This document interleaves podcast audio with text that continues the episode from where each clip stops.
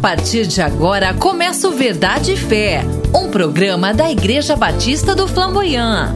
Apoio Livraria Evangélica Vida e Luz. Sou Loja. O Boticário Eliana Neves.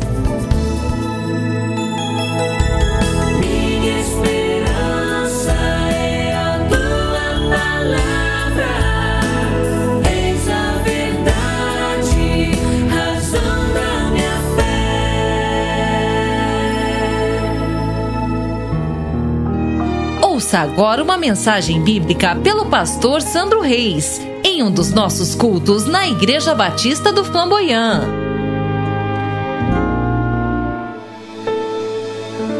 Marcos, capítulo 4, do verso 1 ao 9.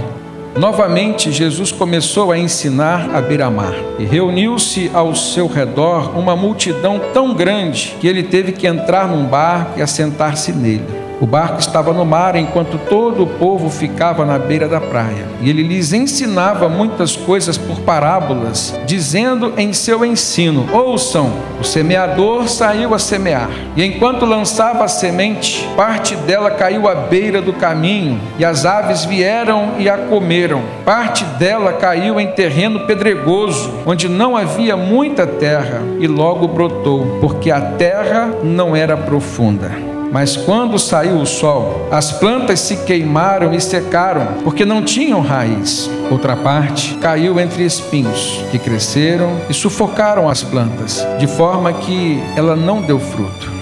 Outra parte ainda caiu em boa terra, germinou, cresceu e deu boa colheita, a 30, 60 e até 100 por um. E acrescentou, dizendo: Aquele que tem ouvidos para ouvir, ouça. Irmãos, a parábola do semeador e suas aplicações. Eu creio e tenho praticamente certeza que muitos aqui certamente já ouviu essa parábola, uma parábola que fala de uma atitude de alguém que tinha alguma coisa em suas mãos e que quis compartilhar com outras. Jesus estava à beira-mar, como diz o texto, e ele viu uma multidão. Dentro de uma multidão, irmãos, nós sempre percebemos interesses que nem sempre são unânimes. Dentro de uma multidão, nós encontramos pessoas que têm suas dificuldades e que são diferentes. Dentro de uma multidão, nós encontramos pessoas com interesses diferentes também e com características diferentes. Mas Jesus viu naquelas pessoas uma necessidade em comum a necessidade da palavra do Senhor. Jesus representa o evangelho vivo, as boas novas, as boas notícias. A palavra evangelho significa isso. E era uma boa notícia que Deus já havia enviado para o seu povo por meio dos profetas e que estava agora diante da multidão, diante daquelas pessoas, algo que era novo para elas e algo que certamente haveria de suprir suas necessidades. Essa parábola fala da atitude de uma pessoa, a quem Jesus diz ser o semeador. Essa parábola usa o símbolo da semente, a qual Jesus explicou depois para os seus discípulos como sendo a palavra, que pode entrar numa terra como semente, germinar, crescer e frutificar, assim como sendo o evangelho, palavra de Deus, pode entrar nos corações, no solo do nosso coração, da nossa mente, germinar, crescer e produzir frutos. Um crente amadurecido é o crente que frutifica, e a pessoa que frutifica, ela abençoa outras ela traz frutos para o reino de Deus. Mas nessa parábola, Jesus usa um símbolo a mais que se refere ao tipo de solo, ao tipo de terreno. E ele fala sobre quatro tipos de solos: uma terra que a gente conhece muito bem, aquele chão pisoteado que fica no caminho e à beira do caminho. Um outro tipo que diz respeito àquela terra que fica entre as rochas, entre as pedras, são terras rasas, e se a gente começar a cavar, a gente vai se deparar com um anteparo ali, que são pedras, rochas, algumas de tamanhos menores, outras de tamanhos maiores. Um terceiro tipo de terra, que é aquela onde já existem espinhos, e diga-se de passagem, andar, mesmo que seja semeando em meio a esse tipo de terra, é algo que nos faz às vezes chorar. Caminhar entre espinhos é algo que nos machuca. Então é um terreno que ninguém gosta de pisar. Mas Jesus fez questão de incluir dentro dessa parábola esse tipo de terreno, o terreno espinhoso. E por último, Jesus fala da melhor terra, o solo fértil. E sobre esses quatro tipos de terra, o semeador lançou a semente. O semeador levou a palavra. Mas aqui eu quero trazer para os irmãos uma interpretação deste texto que eu ainda não havia trazido, até porque o Espírito Santo ainda não tinha comunicado ao meu coração essa visão uma interferência maligna na vida de quem semeia e na vida de quem é semeado, ou de onde se semeia. Nós percebemos Jesus incluindo nesta parábola uma ação maligna em oposição à ação do semeador. Então, a primeira coisa que eu trago aqui para os irmãos dentro desta parábola, como sendo uma mensagem de Deus, está logo no início, quando Jesus falou no verso 3: Ouçam, o semeador saiu a semear. O destaque aqui, logo no início da parábola, está no verbo sair, uma ação que indica algo que vai de dentro para fora. A figura do semeador aqui é destacada, mas a gente percebe que semear, então, é uma ação de todo cristão. O cristão que não semeia, ele é um cristão incompleto. Ele não está exercendo na totalidade aquilo que Deus pensou para todas as pessoas. E quando a gente está vivendo de uma forma incompleta, irmãos, a gente deixa também de receber algumas bênçãos reservadas por Deus para nós. O que, que isso significa? Semear é uma função de todo cristão. Quando ele diz que o semeador saiu a semear, eu quero destacar aqui para os irmãos a necessidade de motivação a exigência de que todo cristão deve estar sempre disposto a semear. Lá em Atos, capítulo 1, lá no verso 8, começa a narrar o mover do Espírito Santo na vida de uma igreja, a igreja cristã primitiva. O texto diz que a palavra de Jesus indo em direção aos discípulos que haveriam de receber o Espírito Santo é: Mas recebereis do alto poder quando o Espírito Santo descer sobre vocês e ser-me-eis testemunhas, vocês serão minhas testemunhas, tanto em Jerusalém, quanto na Judéia, Samaria e até os confins da terra. Então Jesus estava falando para discípulos, Jesus estava falando para apóstolos, Jesus estava falando para uma igreja, uma igreja na qual o Espírito Santo haveria de derramar o seu poder. E todos nós queremos esse poder do Espírito Santo, sim ou não, irmãos? Em momentos diversos da nossa vida, a gente se depara com situações que Deus usa para nos revelar, para estampar na nossa frente a necessidade que todos nós temos do agir, do mover e do poder do Espírito Santo em nós. Mas aqui especificamente, quando Jesus se referiu à descida, à efusão do Espírito Santo sobre a vida dos discípulos e da futura igreja cristã na face da terra, ele disse assim: esse poder não é estritamente para vocês, é um poder que virá sobre vocês, mas para fazer de vocês um instrumento nas minhas mãos. Vocês serão testemunhas minhas, tanto em Jerusalém quanto na Judéia, Samaria e até os confins da terra. Jesus não colocou limites. Então a gente vê o que? A ação de sair, a ação de sairmos da nossa zona de conforto, a ação de sairmos do lugar onde nós muitas vezes nos estabelecemos e que nem sempre é o lugar que Deus quer que a gente esteja. A ação de sair em direção ao movimento direcionado pelo Espírito Santo. Eu tenho certeza que os irmãos mais antigos na fé aqui trazem consigo algumas experiências de mudanças, mudanças de ação, mudanças ministeriais. E assim a Bíblia nos ensina que o Espírito Santo vai nos concedendo dons espirituais para a edificação do corpo que é de Cristo Jesus é uma ação do semeador que sai, sai em direção a uma terra que precisa da semente, sai em direção às pessoas que precisam da palavra de Deus.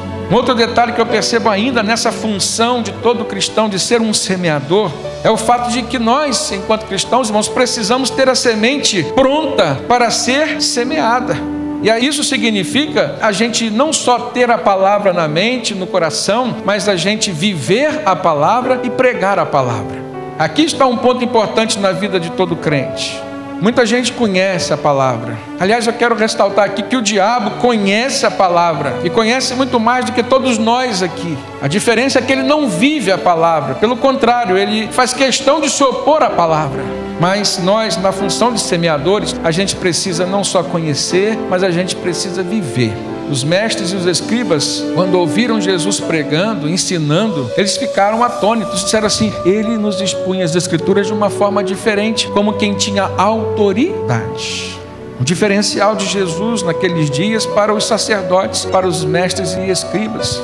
O apóstolo Paulo, quando escreveu a Timóteo, um jovem pastor, lá na segunda carta, capítulo 1, verso 15, ele diz assim: procura apresentar-se diante de Deus como um obreiro aprovado, que não tem do que se envergonhar e que maneja bem a palavra da verdade.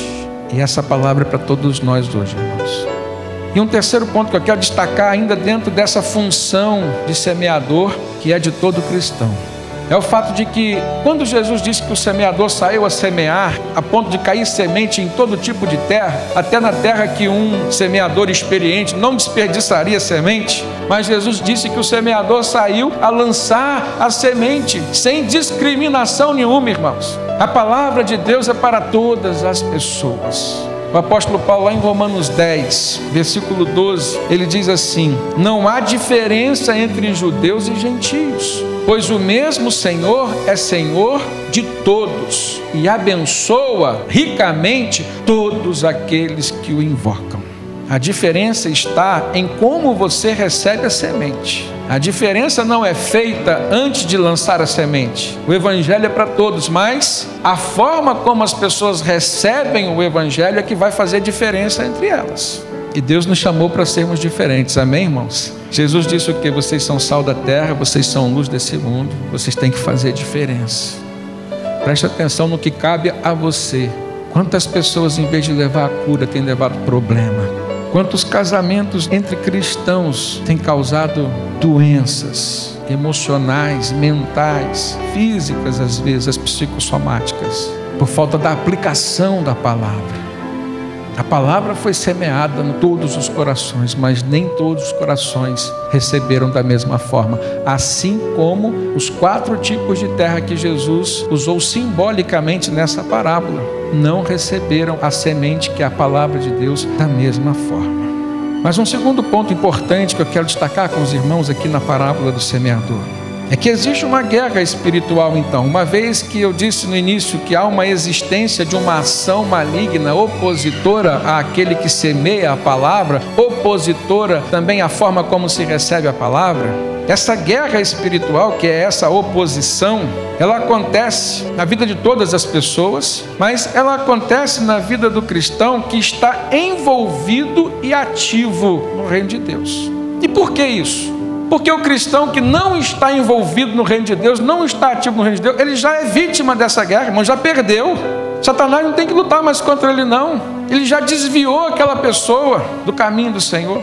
Mas nós vamos pensar assim, que estamos envolvidos, que estamos militando ali na luta espiritual, no reino de Deus, lutando pelo que é causa do Senhor, lutando para salvar vidas, lutando para salvar famílias. Irmãos, nós enfrentamos batalhas espirituais, sim. E a gente percebe isso no texto, no verso 4, enquanto ele lançava a semente. Por que, que Jesus fez questão de ressaltar essa questão temporal? Enquanto enquanto você, enquanto eu estamos lançando a semente, algo está acontecendo. E o que que Jesus disse que acontecia? Primeira parte, aquela semente que caiu na beira do caminho, Jesus disse que as aves do céu vieram e comeram. E mais adiante ele vai explicar que aquilo é a ação do maligno, que arrebata a semente dos corações e das mentes das pessoas. Uma outra ação que vou falar mais adiante: os espinhos. Se Jesus disse que o maligno coloca joio, irmãos, no meio da plantação do trigo, ele não vai plantar espinhos. Lá no início da fundação do mundo, depois que Adão e Eva pecaram, qual foi a palavra de Deus? Cardos e espinhos estarão diante de vocês. Espinho não vem de Deus, não, irmãos uma ação opositora do maligno, enquanto a gente está semeando, é a presença de espinhos no nosso caminho, por onde a gente estiver andando. As pedras, uma outra ação do maligno, é que às vezes a gente não presta atenção. Eu sempre recebi essa palavra como sendo uma responsabilidade minha, enquanto ou o semeador, ou enquanto a terra que recebe a semente.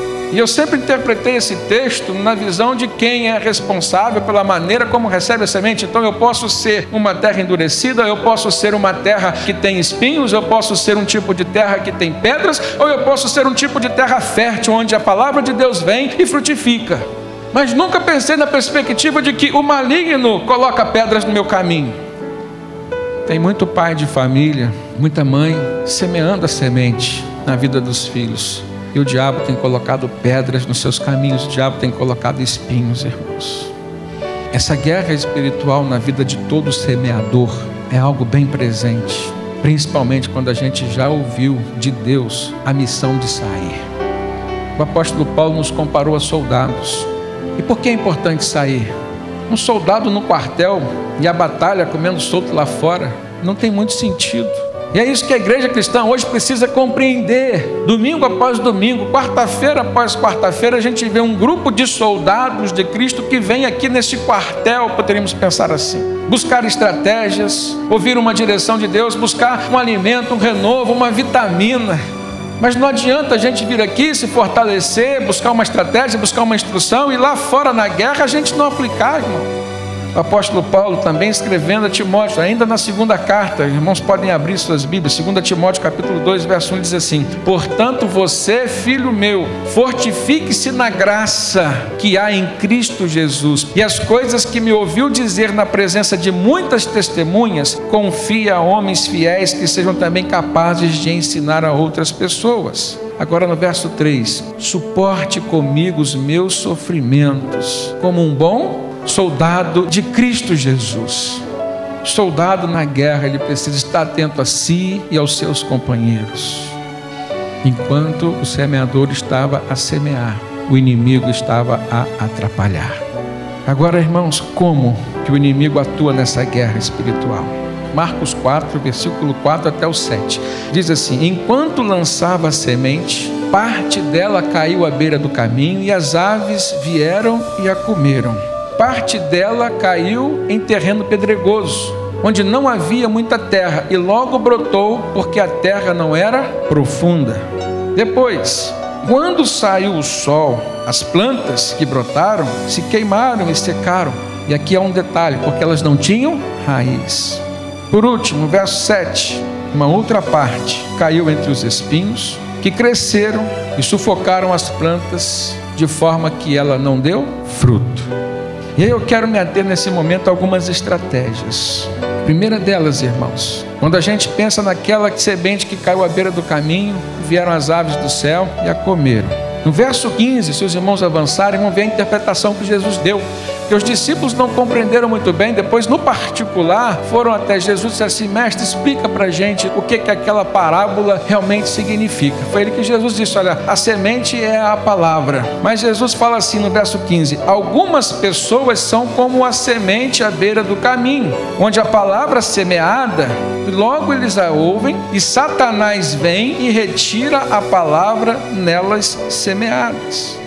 Então, quais são as pessoas vítimas de Satanás? Nessa parte, são aquelas pessoas que não retêm a palavra, pessoas insensíveis e que não creem. É fundamental ouvir com sensibilidade, mas ouvir com fé, com submissão ao Espírito Santo. E aqui eu posso destacar que esta palavra, sendo de Deus, ela só vai ter poder na vida de quem nela crê. Amém? Lá em João 5, verso 24, Jesus disse assim: Eu lhes asseguro que aquele que ouve a minha palavra e crê naquele que me enviou, tem a vida eterna, não entrará em juízo, mas passou da morte para a vida. A palavra de Deus tem que estar em nós e a gente precisa crer no seu poder. Agora, quando a palavra nos é arrebatada, e aqui eu vou destacar dez efeitos, mas eu vou só citar, não vou comentá-los. Primeiro efeito negativo, irmãos a ausência da palavra de Deus traz a falta de poder espiritual. Está lá em 1 Coríntios 1,18, quando ele diz: Porque a palavra de Deus, o apóstolo Paulo explicando, ela é loucura para aqueles que perecem, mas para nós que somos salvos, ela é o que? O poder de Deus. Então a palavra é o poder de Deus. Quem não retém a palavra não tem o poder de Deus atuando na sua vida. Segundo efeito negativo, a falta de sinceridade no louvor. E aí eu vou destacar o Salmo 119. Esse salmo, irmãos, ele é um salmo dedicado à palavra de Deus. Lá no versículo 105 há um verso muito conhecido: Lâmpada para os meus pés é a sua palavra e luz para os meus caminhos. Mas todo o Salmo 119 é uma apologia à importância da palavra de Deus na vida do crente. E no verso 7 diz assim: Eu te louvarei de coração sincero, quando eu aprender as tuas justas ordenanças, ou seja, a tua palavra. Todos podem louvar a Deus, mas há um louvor que não é louvor, precisa ser sincero. Há um cântico lindo que diz assim: O meu louvor é fruto do meu amor por ti, Jesus, de lábios que confessam o seu nome. Será que o nosso louvor tem sido assim?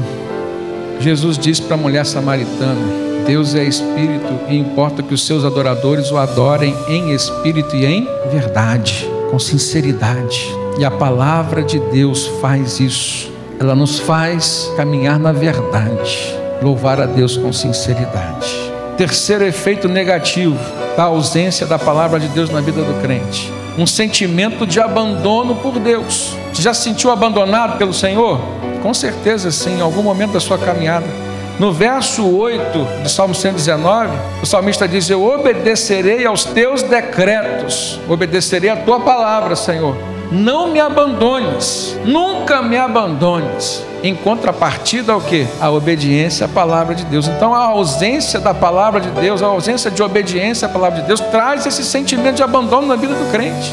Um outro efeito negativo o crente não consegue manter a sua conduta ilibada com idoneidade moral. Está lá no verso 9. Ele diz: Como pode o jovem manter pura sua conduta?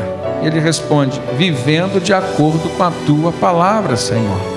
Se o inimigo vem como a ave do céu e arrebata a palavra dos corações das pessoas, eles não vão conseguir viver da maneira como Deus deseja. Um outro efeito negativo a probabilidade de você se tornar uma pessoa arrogante e por conta disso uma pessoa maldita. Verso 21. Tu repreendes os arrogantes, malditos os que se desviam dos teus mandamentos.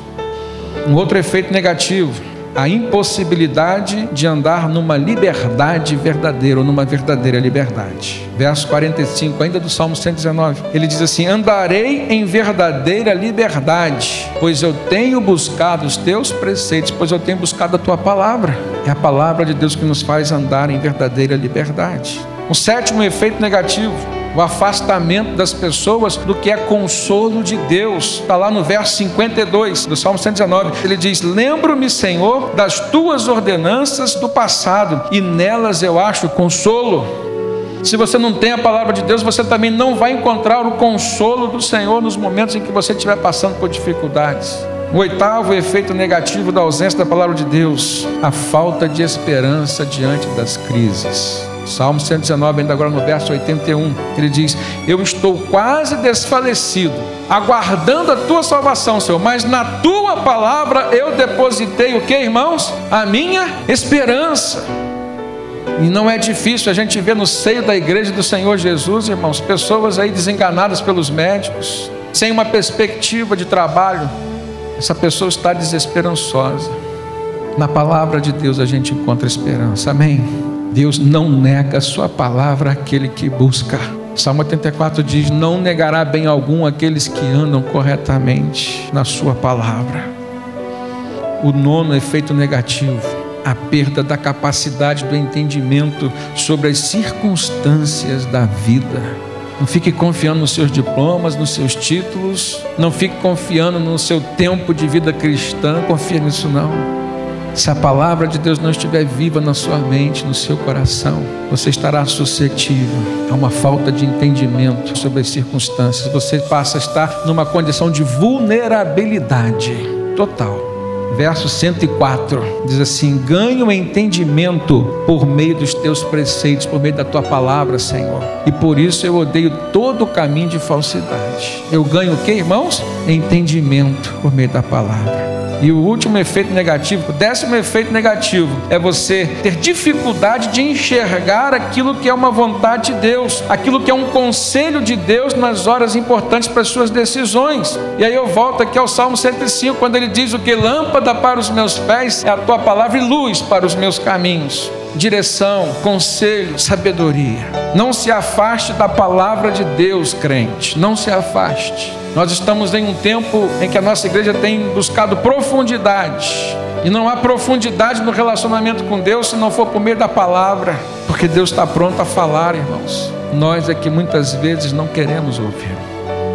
A primeira estratégia, então, eu falei, que é aquela em que o inimigo vem e arrebata a palavra. Então, é a ausência da palavra. O crente se afasta da palavra, A segunda estratégia, Jesus falou que é o que? Quando o maligno lança pedras no caminho, no lugar onde ele vai semear. E esse tipo de estratégia, irmãos, Jesus explicou que estas pedras são as tribulações e as perseguições. Olha no verso 5. Parte dessa semente caiu em terreno pedregoso, onde não havia muita terra, ela logo brotou, porque a terra não era profunda. Aí no verso 16 ele vai explicar para os seus discípulos em particular: o que, que é isso? Verso 16 ele fala assim: Outras pessoas, como a semente lançada em terreno pedregoso, ouvem a palavra e logo a recebem com alegria, porque a semente germina rápido. Mas, verso 17: Visto que não tem raiz em si mesmas, elas permanecem por pouco tempo. Quando surge uma tribulação, disse Jesus, ou um tipo de perseguição por causa da palavra de Deus, aí essas pessoas logo abandonam. As tribulações vêm, as perseguições também, elas são estratégias do maligno para desviar a gente do caminho de Deus, não deixar a semente brotar, crescer e produzir frutos. Tem crente que não cria raízes, porque também não tem conhecimento da palavra de Deus. Jesus venceu Satanás lá no deserto, foi por meio de que, irmãos? Da palavra.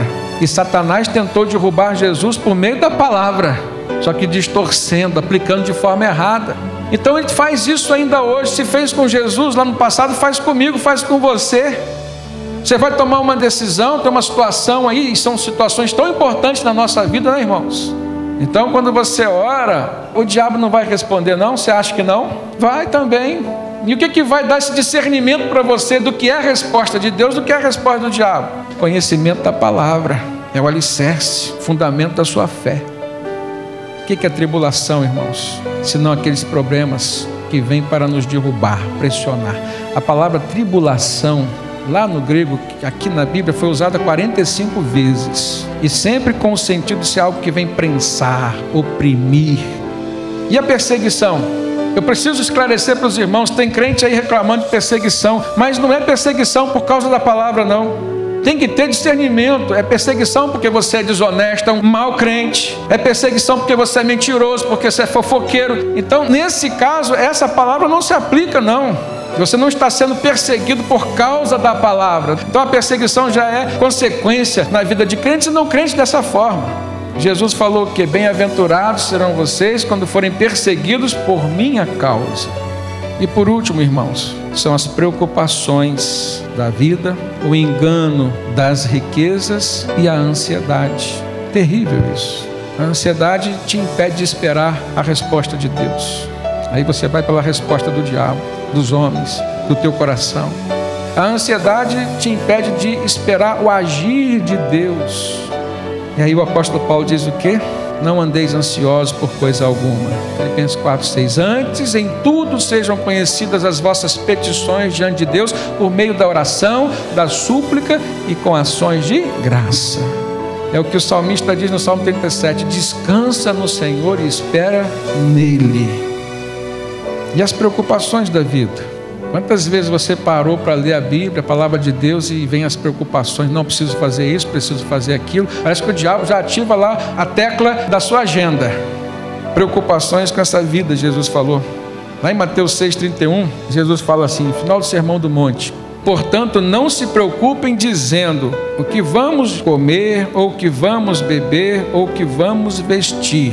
Verso 32 pois os pagãos é que correm atrás destas coisas, mas o Pai Celestial sabe que vocês precisam delas. Então façam o que? Busquem primeiro o reino de Deus e a sua justiça, e as demais coisas lhes serão acrescentadas. E ele volta a dizer da preocupação: portanto, verso 34, não se preocupem com o amanhã pois o amanhã trará suas próprias preocupações. Basta cada dia o seu próprio mal, e basta saber que Deus vai cuidar de você. Amém, meus irmãos? Que Deus nos abençoe.